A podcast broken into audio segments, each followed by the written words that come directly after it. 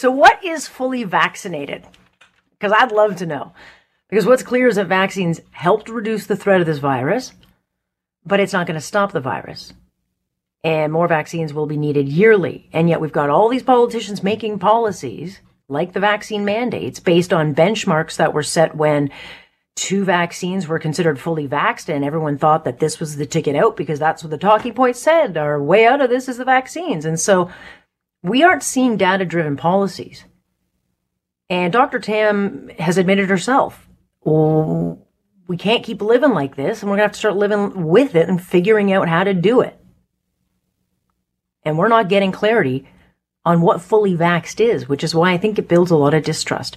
Francesca Grasso is a principal of Grasso McCarthy, a health policy strategist. She's also an author of a couple of books, including Navigating Canada's Healthcare, a user guide to getting the care you need. She joins us now. Good to have you. Great to be here. One of the biggest problems, and I, I mean, I'm I'm hoping that someone might ask someone in charge the question, like, what is fully vaxxed? Because we get the talking points, Francesca, as you well know, but um, the fact is, the vaccines aren't going to stop this. And so no one's challenging the prime minister on how he can talk about the science, but he's not following it to make these policies. Yeah, so a couple of things. I think that one of the key questions is the definition of fully vaxxed. But I think the other really significant question is given what we know now, is it reasonable for the state to be imposing mandates or lockdowns or passports and I think if you asked me that question six months ago, I would have given you a very, very different answer. I would say right. that I agree that the state has the right to do it and that fully vaxxed would be two doses. But now science is clearer and it's leading us to two extremely different conclusions. And that's where everybody, whether it's the prime minister or other countries, are confused about what to do next because the science is leading us to two very different conclusions. And I personally believe that it's going to have to be a judgment call made by policymakers. And let me let me unpack what I just said. When we started with the vaccinations, the belief, the overwhelming belief was that it would stop the sickness, stop the transmission, stamp out COVID and mutation, and that it would last possibly for years. Mm-hmm. And this would be sort of like what we have with polio or smallpox or measles vaccines. There was a very strong argument, given what we believed at the time, based on the science of the day, that would suggest that yes, this does give the right to the state to impose however many vaccines are necessary or or lockdowns, et cetera, because there's a chance at ensuring we didn't have all of these mutations and transmissions. Now, fast forward, what do we know at this point in time is that this vaccine definitely stops you from going to the hospital or, or dying. I mean, it really increases your chances that that's not going to happen. And for that reason alone, Alex, I will continue to get boosted and get my vaccine because that's good enough for me.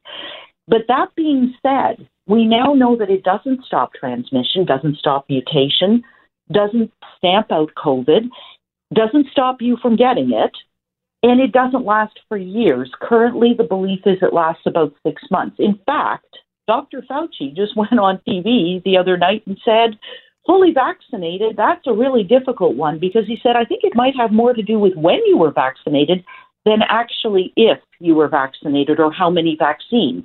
So if you received all three of your vaccines 10 months ago, are you really fully vaccinated anymore? So, yeah, they are. I really personally believe that this is going to be now. We are in the realm of public policy decision making, and I think that there is going to be strong arguments on both sides. I think there's going to be one side that says, you know what, it's going to stop people from ending up in hospital. We have to protect our hospitals. But there's going to be a very strong voice on the other side, and I think it's going to be the stronger voice that says the state does not have the right to impose sanctions or make definitions that are only temporary and force a person to have vaccinations when in fact the only benefit is to the person themselves and that we in fact should be the master of our own body. Which way you shake out on this says a lot about how you feel about a number of things. Personally, I do not believe that compliance will be there. I don't believe you no. can, in practicality, continue to enforce if it means every six months we have to get vaccinated. Sadly, I believe that a lot of people will stop getting vaccinated, which is not good for them and not good for our hospital system. And we're going to. But, but let me step in there because that was not the arrangement Canadians made with the government. The government said, you know, you get your fully vaccinated, you've done your job, you move on. No one has even had the conversation. I know that they've, uh, you know, ordered hundreds of millions more of these shots for Canadians to get, you know, two to three shots for years to come. Well, I don't, I don't recall signing up to have two or three shots, and I don't think there'll be buy-in from people to do two to three shots. And so, if you're going into a courtroom on this, I think a lot of judges would have a problem saying, well, you can't even define what fully vaxed is anymore. Or, you know, so, so it's going to, I think, interesting moving forward yeah, as to, you, you, know, how you're going to get consensus on this. Yeah, and I think you raise a central point. But you see, I look at it differently than, than maybe you do. There is, no, I didn't, I wasn't expecting to get three and four and five doses either. That being said, I will continue to get them because I don't want to end up on a respirator. So I will continue until this this disease as we know it morphs hopefully or continues to morph into something that is less virulent as time goes on. I personally will do it.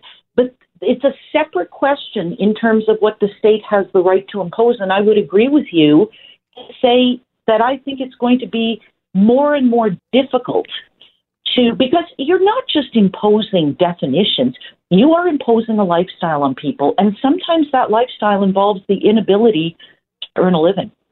Yeah, so, or, or to get to the shot or the mobility. But the other side of this is, and, you know, I think about it often. I mean, imagine if that Cansino deal with China had actually been successful. I mean, it's a one failure Trudeau should be thanking his lucky stars for because I don't think he would have had any pickup on this shot at all. Nonetheless, what we actually really need now is some leadership on clarity. If Dr. Tam is kind of mumbling it on Friday saying, well, you know, we need to revisit this, Dr. Kieran Moore said we've got to revisit this. What needs to happen to end like what we're seeing in Ottawa is clarity of here's what we're going to do and here's how this is moving forward. We're not getting that. But here's the thing, Alex. This is I I believe there is a place for public policy to make decisions now. I think we have enough of the science in that it is going to take some tough decisions from our political, our policymakers. I think we've we science has we've all said let's follow the science, and the silent the science has now led us down a, a, a road that is split. We can go in one direction and the other, and that is not going to be a scientific decision. That is going to be a, a decision based on the norms, based on the appetite of the public, because public policy without compliance is not, it doesn't work. So I don't think it's up to Dr. Tam to answer the question. I think that the scientists have given us at this point in time what they have. And I think it's going to be re- leadership that is going to stand up and say, given that we know the following things, we are going to open up, and some countries are doing it. That is a political decision based on where you believe the people are and what they can handle. If you have the argument that this could actually stamp out the disease, that would be a different calculus. Mm-hmm. But those arguments have evaporated. Yeah. Nonetheless, you know politics and the way it works, and everything's very political. And sadly, with this pandemic, it's been an overdrive. Frankie, uh, Frankie, Francesca, appreciate your time on this. Great to talk to you, Alex. Take care. There you go. Francesca Grasso, who I have now given a nickname to, but uh, she is with uh, Grasso McCarthy, and they do a lot of health policy strategy. So again, it's time to get some clarity. Maybe if people had clarity, there'd be less mistrust.